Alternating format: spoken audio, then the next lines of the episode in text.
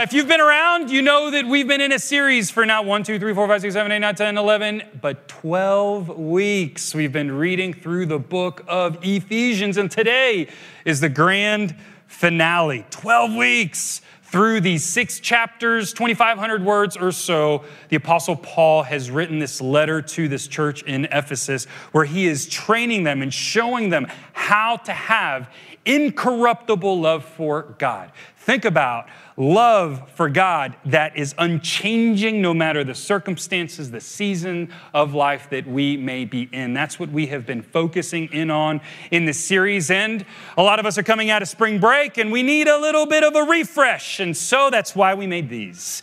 This is a recap of the series. If you didn't get one on the way in, please take one, two, three, four, five, as many as you want. Use them as bookmarks, give them to friends. This is a summary of all of our weeks, and it's a good recap of the book. So you can put this someplace for you to look at, be encouraged, and remember there's some questions here too for us to be challenged by as we continue to have this incorruptible love for God. So, Let's do a really quick recap here. We started in uh, first week, we looked at identity, how God chose us. We did not choose Him first, He chose us. We made the team before trying out. The second uh, week, we looked at prayer. Paul utters this beautiful prayer and he teaches us how to have an incorruptible prayer life. And then week three, we looked at our story, how God is the hero of our story, how he brought us out of darkness into the light. A lot of what we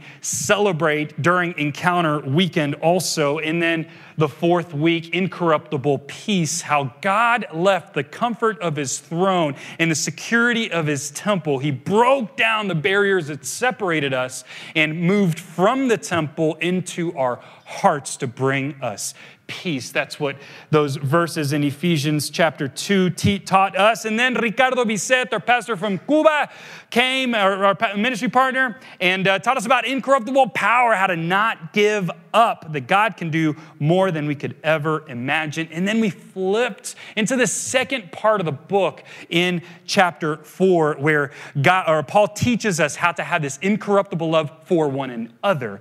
And uh, unity is how he starts. Really important for us, his people, the church, to be united and then living, incorruptible living, how to take off the old and put on the new every day. And then we looked at three sets of relationships. We looked at marriage, we looked at parenting, and work relationships, how to submit to one another out of reverence for Christ. And then last week, we had incorruptible strength. We looked at how to be strong in the Lord and in his mighty power as we put on the armor of God. And this week, we're ending on friendship. Friendship. So before we go any further, we've looked at our theme verse, which is going to be in the middle circle there. Grace be with all those who love our Lord Jesus Christ with incorruptible love. Church, we are trained up, we are equipped. Let's love God with an incorruptible love. And this week we're closing with friendship. Two things, though, that uh, I've learned from this series. One is it's really cool to, to look at the context of a verse uh, and, and see how it fits with the surrounding verses. So uh, I have this concentric circle here on the screen, and we've been really walking this uh, through this book in an exegetical, in, a, in an expository way, where we've looked at a verse and, and, how it fits within the chapter and how it fits within the book and then the Testament, the New Testament. These are concentric circles of context. So this is just a great way for us to read the Bible. Commentaries are really cool and they're really great. But the best way to read the Bible is in context with the Bible. So, what does the verse teach us? And then, how does that relate to the chapter or the paragraph that it is in? And then, the book as a whole, this book, specifically the book of Ephesians. And then, as it relates to the New Testament, New Testament being that Jesus has come and, and he lived a perfect life, and then he ascended into heaven after his resurrection, and the Holy Spirit descended into our hearts so that we now can live uh, with God and for God. So that's the first thing that, that I really learned from this series. And the second is that this book is incredibly personal. It was personal 2,000 years ago, but it is also incredibly personal and relevant for us today. It's relational. It teaches us this incorruptible love that we're to have for God and, and this incorruptible love that we're also to have for one another. And so I think it's really cool that Paul ends with these words. Uh, I want to start reading in chapter or verse 21, chapter 6. And remember, we just talked about spiritual warfare. So he just laid it on us and said, Hey, there's spiritual forces out there that want to tear you down, but stand firm in who God made you to be. Put on the armor of God. And then he says, But that you also may know about my circumstances, Paul writes, how I am doing. He sends his buddy Tychicus. Can we all say that together? Because that's not a word or a name we say often. Here we go. Tychicus. And one more time, just for giggles, Tychicus. I know, isn't that cool? Tychicus, you don't know about, we don't read a lot about Tychicus, but Paul's friend Tychicus is about to teach us about friendship. Tychicus, the beloved brother and faithful minister in the Lord, will make Everything known to you, I have sent him to you for this very purpose, so that you may know about us and that he may comfort your hearts. Paul's friendship with Tychicus is going to teach us how to have incorruptible friendship. And this is so important. I, yo, I was ready to skim through it. You know, have you ever read a part of the Bible where you're like, oh, okay, I got it. This is one of those because Paul normally ends his letters with personal greetings and he greets individual people and he kind of says, hey, so and so is going to come to you. In fact, in Colossians, he, he also says Tychicus is coming. And, and so it's easy to just read right through, but it's awesome how four times you see the word know. And that's what stopped me. And I thought, we gotta, we gotta dig into this and, and really see what the scriptures are teaching us because we have a, big problem in our culture when it comes to friendship. Real friendship is being known and knowing others. And we have some key keys to friendship that, that uh, Paul and Tychicus teach us that I want to talk about this morning. But first, let me tell you about some of the issues that we're having as a culture uh, right now. Harvard did a study that says that we are lonelier than ever before. 36% actually, they said in this research study, that we're experiencing frequent loneliness and, and, and feeling this sense of isolation. If you're between the ages of 18 and 25, that bumps up to 61%. When, when we feel like we're all alone, and we know that we can be in a crowded room of people and still, and still feel totally alone. And it makes sense, doesn't it? When we've gotten used to words like social distancing and self isolation and shelter in place, that now as a culture, we are experiencing these symptoms. And, and just hear me out. That may be you in here, very well, may be you in here. But if that's not you in here, I guarantee you that is way more prevalent out there. And I do believe that God wants to use His people to be good friends for a lost and lonely world out there. And so loneliness is a big problem that friendship solves in chapter 2 of Genesis. God says that the very first problem is not sin. The very first problem is that man is alone. So that's why Eve comes into the picture and, and, and solves loneliness and, and brings about the institution of marriage and how to depend and do life with one another. The second problem is that we have friendships, but a lot of our friendships are shallow. Let's just be honest. That's what our world teaches us uh, about friendship. Friendship is shallow. Let me uh, give you a couple of examples. When was the last time that you told somebody, hey, we should get together for coffee? Or, hey, uh, yeah, we'll, we'll hang out, and uh, it didn't happen? Maybe a few of us are honest about, about that. And, and why do we do that? Because we are very friendly on the outside, but then when we start talking about how we are really doing, we're not too good at, at, at, being open and raw and honest like Emily was, was just with, with all of us. It's hard to be vulnerable, it's hard to be transparent with people. When we get to this as we talk about these keys, and, and you know what uh, it's called when we say we're going to do something and we don't do it? It's called lying. We lie.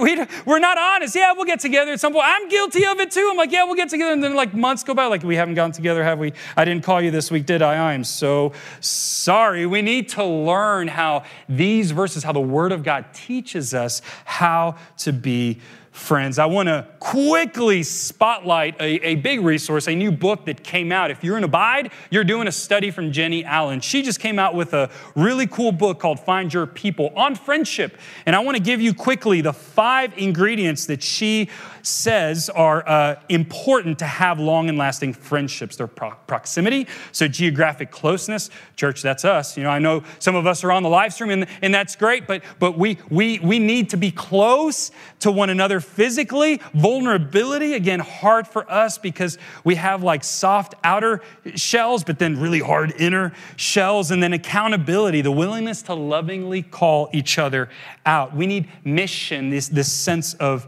uh, calling and philosophy for living in consistency. So, five ingredients proximity, vulnerability, accountability, mission, and consistency. And it's cool because you'll see how they tie in to this friendship that Paul and Tychicus have. So, Tychicus, who is this guy? Well, we learn about him in Acts and in Colossians and in 2 Timothy and here in Ephesians. And he's with Paul. Paul's in Rome and he's actually in prison. So he's writing this letter to the Ephesians and he actually wrote Colossians and he wrote Philemon. And he sent all three letters to uh, with Tychicus and uh, Onesimus. Onesimus. I want to say Onesimus, but that's not right. It's Onesimus. And uh, parents, if you're looking for good names for your kids, Tychicus, Onesimus, I'm just saying, they're biblical.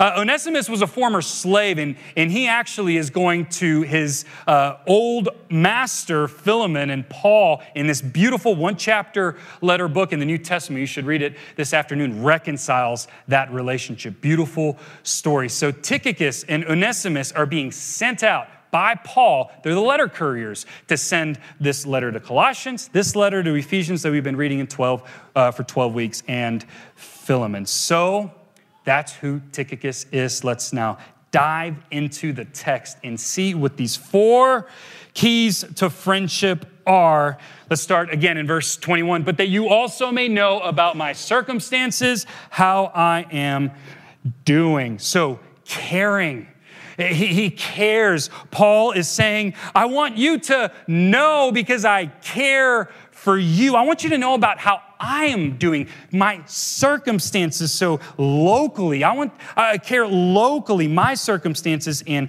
personally how I am doing. See, here's one of the problems with some of our friendships. When we talk to our friends, we talk about things that are happening way out there in the world, even in sports. They're shallow, small talk. It's not all bad. But when we stay there, we don't go to the problems that we can actually influence. You know, we don't go to the deep things that we can be in with one another. We stay on that shallow, uh, uh, we talk about the world circumstances versus our personal circumstances. And then personally, how we are doing. When I worked in Washington, D.C., and we went out and, and met up with friends and met with people, the number one question, and if you've lived in a city in a very career oriented place, you know this. The number one question that you are asked is, What do you do? What do you do? And why do we ask that question? Well, to network. That's not bad. We want to see, hey, what do you do and, and how can I help you and how, how can you help me? That's really good. But the bad thing is that we're now labeled by what we do versus how we are. And a good friend cares about how you are doing, not only what you are doing or what you do for a living. We need to care personally. Because, bottom line, and I learned this uh, early on in, in ministry, that people won't care how much you know, how much you have to share, unless, you know this, they know how much you care. So, if you truly want to influence someone, care about how they are doing, not just about what they are doing. We looked at this in parenting. Do you remember? We need to look at our kids if you have kids and focus on who they are becoming versus only their disobedience and all the things that they should be doing and they are not doing. And it's hard to care also because we're imperfect and we hurt one another. Actually, the closer that we are to one another, the more we know each other's sins. And not in a confession type way, but the more we start getting irked and, and, and hurt by the personality traits or the bad habits that we may have, and the easier it is to distance ourselves from people. And that may be where you are at right now. You're saying, Jose, I don't want to even think about friendship because I've been burned so bad. I don't want to trust anymore. In Ephesians 4:32, Paul writes, "Be kind and compassionate to one another, forgiving each other just as Christ, God, forgave you." See, forgiveness does not mean forgetting. We can have healthy friendships, we can put good boundaries, but forgiving means not counting other people's sins against them, not replaying the wound in our mind that is blocking us from caring about them personally. In first, Second Corinthians 5 19, this verse will be on our screens. For God was in Christ reconciling the world to himself, no longer counting people's sins against them, and he gave us this wonderful message of reconciliation. So God is omni, omni omniscient, he, he knows all things. He can't forget our sins. He just doesn't count our sins against us. And so he says, He gave us this very same message of reconciliation. And so maybe for you, it's reconciling with an old friend and establishing that care that was once there. That's the first key is care. Let's continue reading.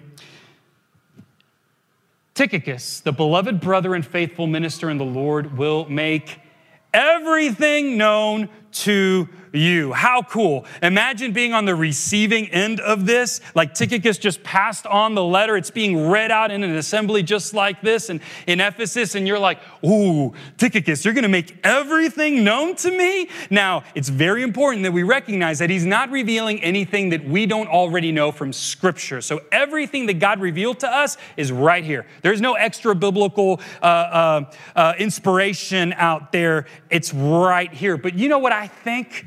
Everything meant? I think it meant that Tychicus was candid with the church in Ephesus that, that he reminded them of Ephesians 1:15 which says for this reason Paul writes ever since I heard about your faith meaning the faith in Ephesus and the Lord Jesus and your love for all of God's people I have not stopped giving thanks for you, remembering you in my prayers. I keep asking that the God of our Lord Jesus Christ, the glorious Father, may give you the spirit of wisdom and revelation so that you may know him better. And Tychicus is over here telling him, like, when he wrote that, he was on his knees and he was filled with gratitude for you, and he really meant it. Paul is the real deal because the Bible teaches us that this is real people, real issues that were real then and they are real now. Tychicus was, or Paul is being candid uh, with Tychicus, and Tychicus, I believe, is being candid with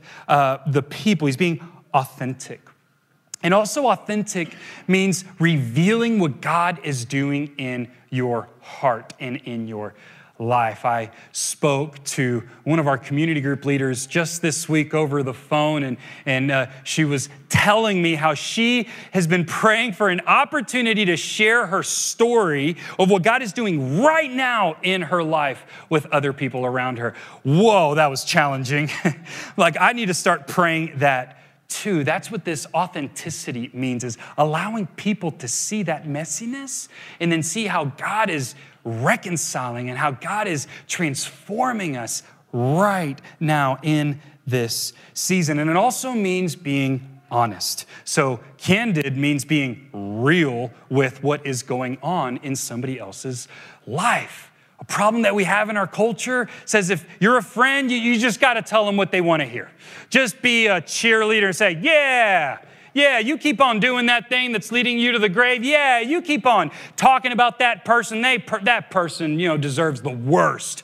You know, what this is saying is we need to be honest and say, nope, that, that's not who you are. And if you're in a relationship with someone that you're the one better than someone on a stage like me to tell them, hey, there's a better way. I want the best for you. So let's change the way that we talk about that person. Let's change the way that we live. Let's find freedom in that addiction or in that habit. I am here for you. That's what a real friend does, confronts us. And if you're not doing that to them, don't expect them to do that for you either. We need to be candid friends. So, Ephesians 4 taught us to speak the truth in love. A lot of us are really good at speaking the truth. Man, we know hey, strike, wrong, black, white, you know, like one or the other. A lot of us are really, really good. And then a lot of us are really, really good at just speaking love. And what Paul is saying, it's both.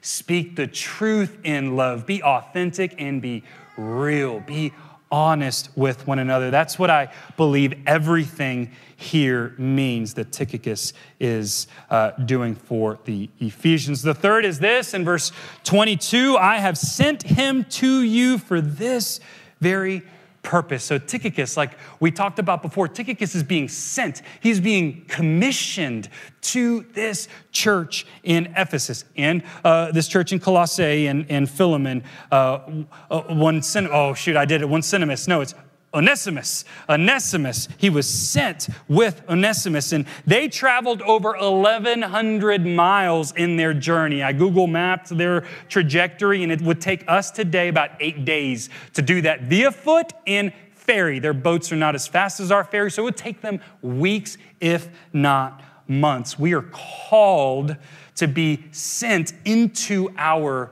uh, friendships. We're on mission. And if you have a shallow friendship that you want to deepen, here's a quick word of advice go on mission with that person.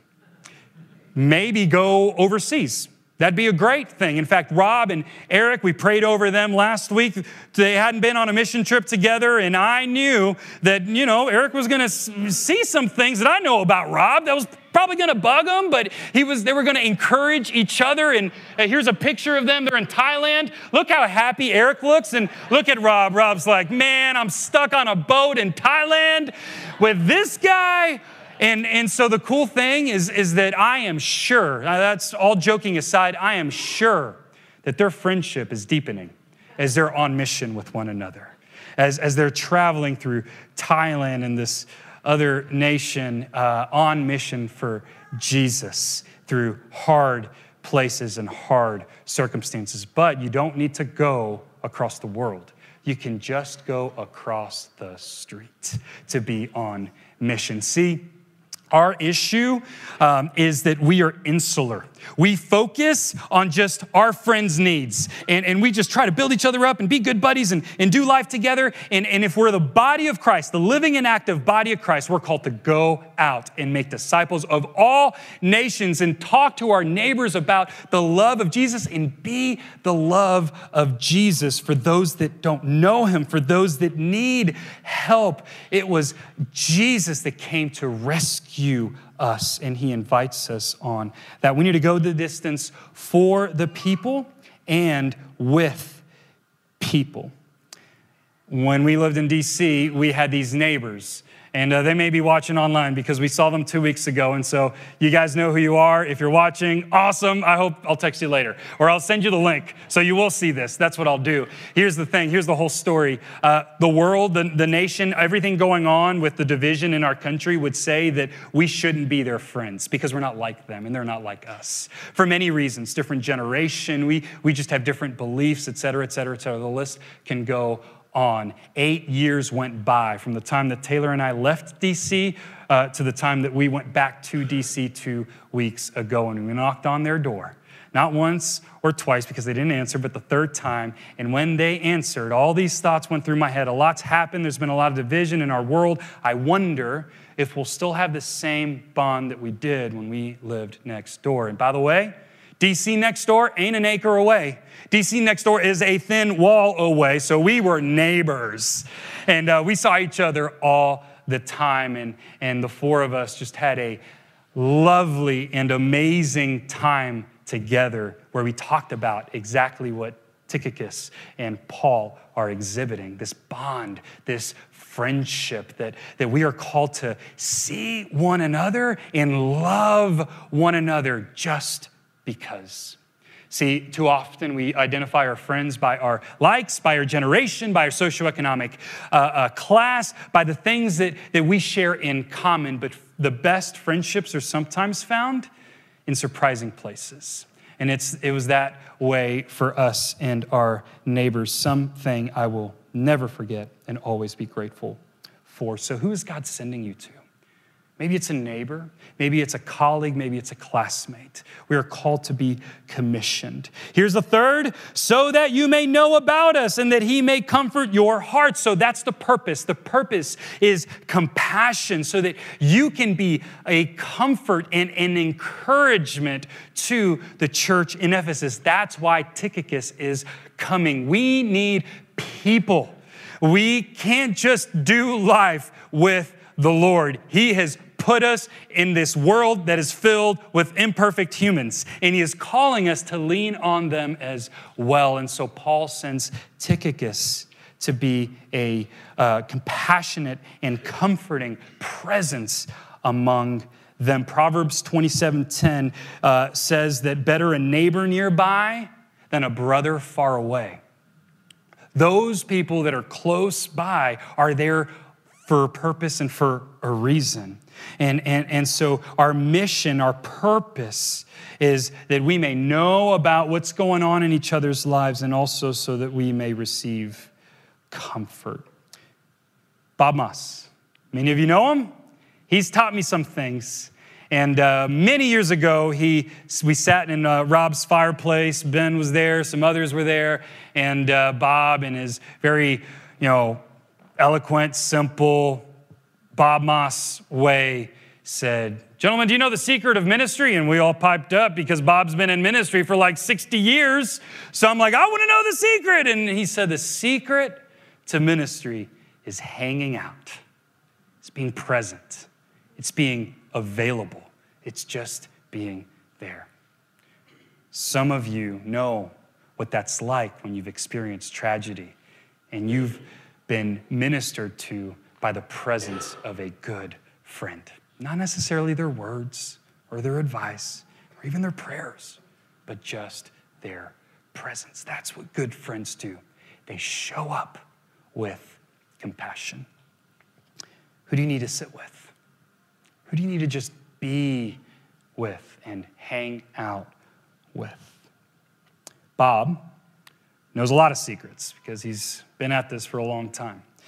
And the most important secret that he will tell you right off the bat is that the secret to being a good friend, the secret to knowing someone intimately, is to be known by Jesus and to abide, to remain in his love, which is the way that I want to close not only this message, but this entire series. In John chapter 15, Jesus is talking to his friends, to his disciples, right before he goes to the cross. He's giving them his final words, and he says this in John 15, verse 9 As the Father has loved me, so I have loved you. Now remain in my love. If you keep my commands, you will remain in my love, just as I have kept my Father's commands and remain in his love. I have told you this so that my joy in, my, uh, may be in you and that your joy may be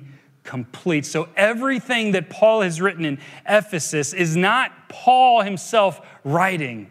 It's the Holy Spirit through the Apostle Paul. It's Jesus speaking to us so that our joy may be in us and may be complete. Verse 12, my command is this love each other as I have loved you. Greater love has no one than this to lay down one's life for one's friends. You are my friends if you do what I command. I no longer call you servants because a servant does not know his master's business. Instead, I've called you friends. For everything that I learned from my Father, I have made known to you. He was candid. Everything he has made known to us. You did not choose me, but I chose you and appointed you so that you might go and bear fruit, fruit that will last, and so that whatever you ask in my name, the Father will give you. This is my command love each other. We're called to be a good friend to those around us but first, let's receive God's friendship through Jesus. Because let's put those four uh, um, points on, on the board, please.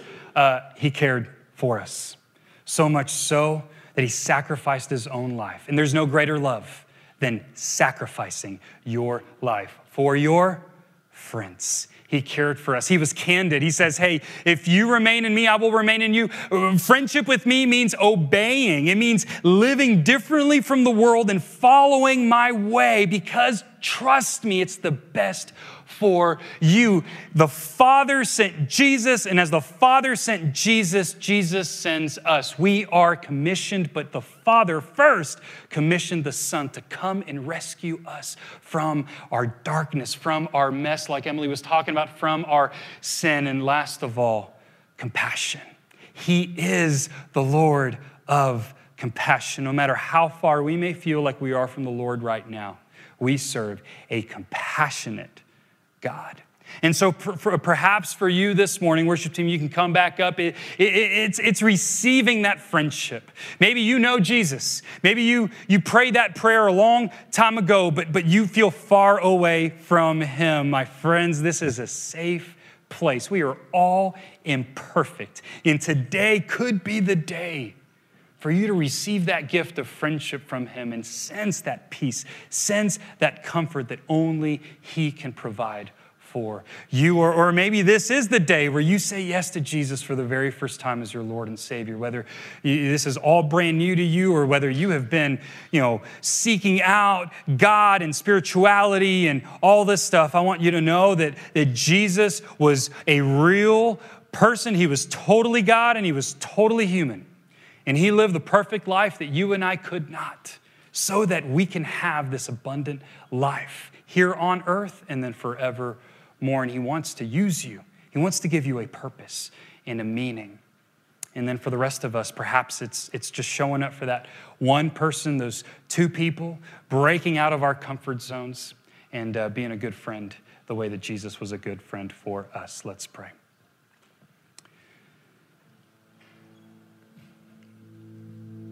Thank you, God, that friends know one another and uh, you call us a friend, and so we are all personally known by you. It's amazing for us to even think about, but we have experienced that this is true and real. And so come, Holy Spirit, as we close out, as we worship, as we thank you for what you are doing. We have open hearts, open ears to hear what you, our friend, wants to tell us. Lord, we're hearing how you want to use us in this dark and broken and lonely world. And we thank you that you are enough. And Lord, if that's us, if we this morning are broken and lonely, man, we're in the right place because this is your house where we can receive from you. So, Lord, if there's anyone in the house that is ready and feels compelled by your Holy Spirit to give their life over to you, you've made it simple. You say, believe in your heart and confess with your mouth that Jesus is Lord and that you lived a perfect life. You died the death we deserved, and you promise us everlasting life. That's it. And for those of us who just need you, Lord, this is the time we're willing to receive. Pray this in the mighty name, in our friend's name, Jesus.